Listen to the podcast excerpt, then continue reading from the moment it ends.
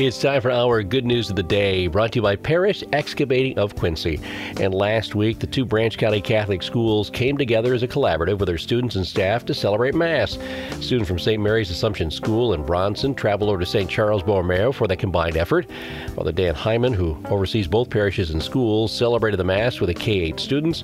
Various students participated in doing readings, serving, and presenting gifts during the Mass.